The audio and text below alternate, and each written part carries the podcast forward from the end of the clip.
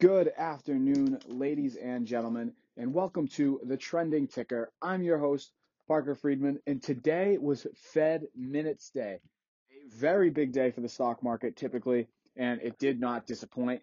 We were up for most of the majority of the morning, then the Fed came out and made their typical comments, and uh, we kind of, we I wouldn't call it a crash, we fell.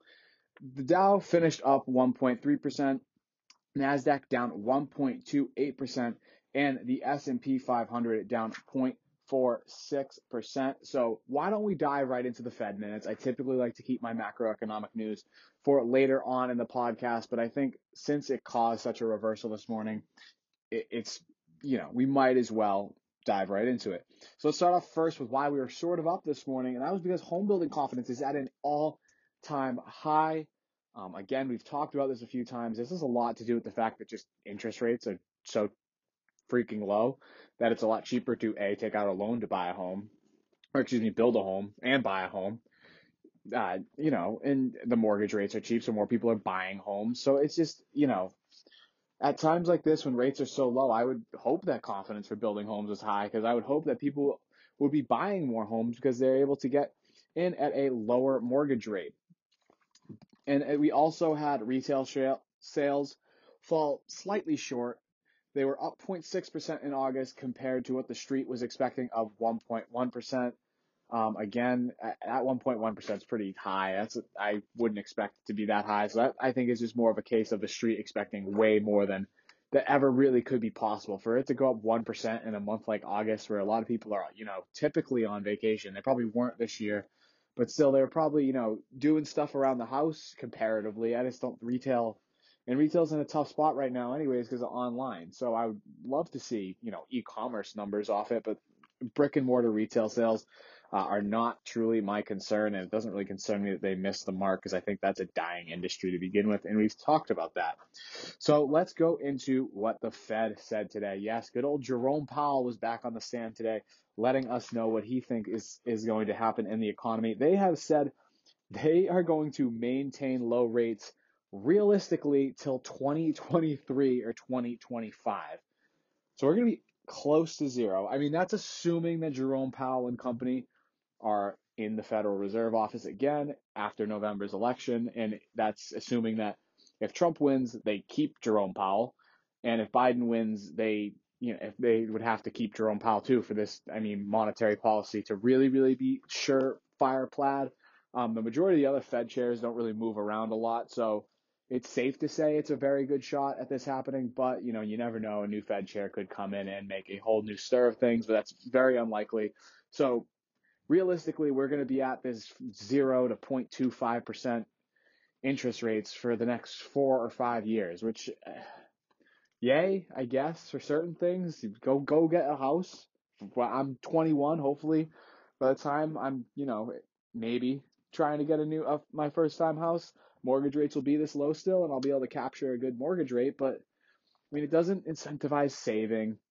It doesn't incentivize bond holding. It's just, it's really a mess to keep them this low. And I understand that right now they're really trying to focus on getting employment back to a stable level and that this may help that. But at the end of the day, you keep rates this low, it's just disincentivizing people to make any investment truly other than in the stock market because that's the only thing that's going to beat inflation. If your savings account isn't beating inflation, you're gonna. Uh, Uh, it's a whole rant. I don't want to really go into it, but keeping late rates low, yes, could stabilize the job market, but at, at the same time, it's not. You know, it's not really something we want super super long term. We want to be able to incentivize people to save. We want to be able to incentivize people to invest. So you know, we'll see what happens. They also want keep it. I want to keep it before inflation gets too high, they want to be able to keep it this low until their inflation goal is met. They've said they are going to overshoot the 2% mark.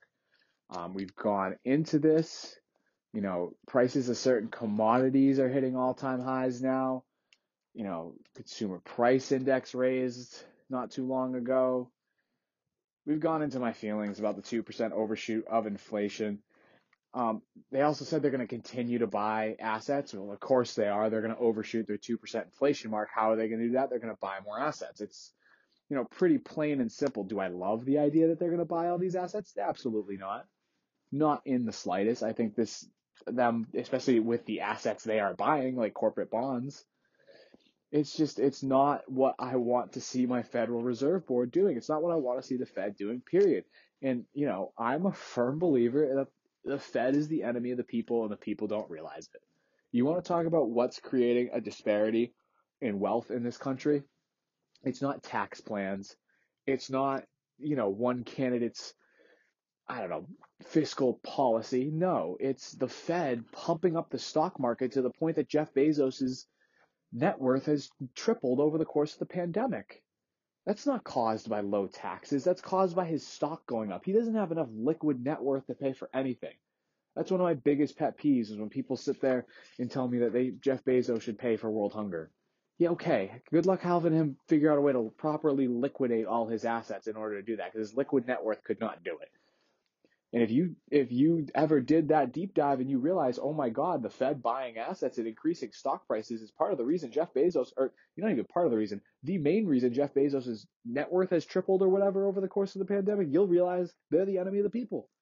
The Federal Reserve was meant to do one thing, it does the complete opposite. It's supposed to help the small people. And the you know, in 1913, there was a bunch of blowback about creating the Federal Reserve. We're going to dive into a quick history lesson now. People didn't want the Federal Reserve. They thought it was going to help out, you know, big money people, big financiers.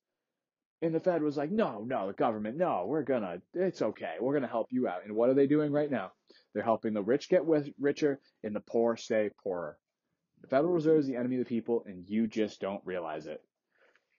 So I'm sorry to get a little political there, but I had to get that off my chest. So now that we've gotten that off, let's move on to the security specific news today. One that I'm really excited about. Amazon's launching launching a podcasting network offering 70,000 podcasts in the US, UK, Europe, and Japan. Now, Spotify was down today on this news, of course, as another competitor enters the reign of things. But this is really cool. I, you know, podcasts are kind of the future. This is where we're heading. I think eventually radio is going to die down, and instead of having a radio in your car, you're going to have these podcast channels, and that's what it's going to turn into. Um, you know, news has kind of broken that it might Howard Stern might not sign back with Sirius XM, so maybe possibly he'll sign over to Amazon. Maybe that's the reason they're launching this. Hint, hint, wink, wink, nudge, nudge. No inside information, but that's my prediction that's why they launched this is they they bagged Howard Stern and they want to get this rolling before he get hops on board. So you know, super cool for Amazon and another stream of income for the company. I mean, I don't think this company could get any better, really. I mean, they're still the king of e-commerce until my personal opinion, until one of the big retail stores figures out a better way to do it. But they still got that going. They got Prime, which is a good streaming network, you know, still solid stream of income because not only does it to get the Prime Video, you also get the two free day shipping. So people are just paying for both no matter what, whether they use the channel or not, they're paying for it. And, you know, it's just the future is delivery in a day or two, and they've kind of already got the two day figured out. Let's see if they could ever get the one day figured out and if someone else beats them to that. But right now, there's podcasting network's just another little niche in their belt, and they're doing great. And obviously, I think everyone's just kind of waiting maybe for the stock to split to maybe get in because it's very, very expensive price wise. I wouldn't call it expensive valuation wise. But at the same time, you know, I don't know if that's realistic or not. I don't hope for any stock to ever split because I think stock splits are kind of a waste. But you know what? If people are waiting for that, more power to them. Overall, very bullish case for Amazon right now. And this just, you know, reiterates that bullish case. The next news is a trending ticker favorite. DraftKings today announces a deal with the New York football giants. And the Big Ten also today announced that they were going to play football, and the stock, of course, went up about $2 a share. Reacting to that news, and it just keeps getting better. I've been so bullish this company, I'm so bullish this space. And it seems like now every day we're getting new news about DraftKings, and I really think that Michael Jordan deal kind of cemented it for them and now they're going to just keep bringing in the deals. And like I've said over and over again, wait until states start legalizing sports gambling because they cannot afford what they pay for. They're going to need more tax revenue. Marijuana and sports gambling are the two things that they're going to legalize in order to get that.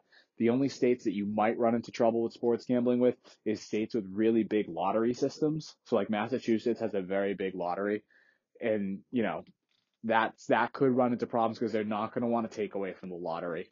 But at the same time, you know, most the majority of states don't have a lottery the size of Massachusetts. It seems like Massachusetts has a very substantially bigger lottery than most places. So, you know, it's just a matter of time before the majority of states who need money go and legalize sports gambling. And DraftKings is just setting themselves up golden right now. I mean, making a deal with an NFL team makes it seem like maybe the NFL will follow suit with the MLB because I think I I could be wrong. It's either DraftKings or FanDuel has a location in the Raiders Stadium.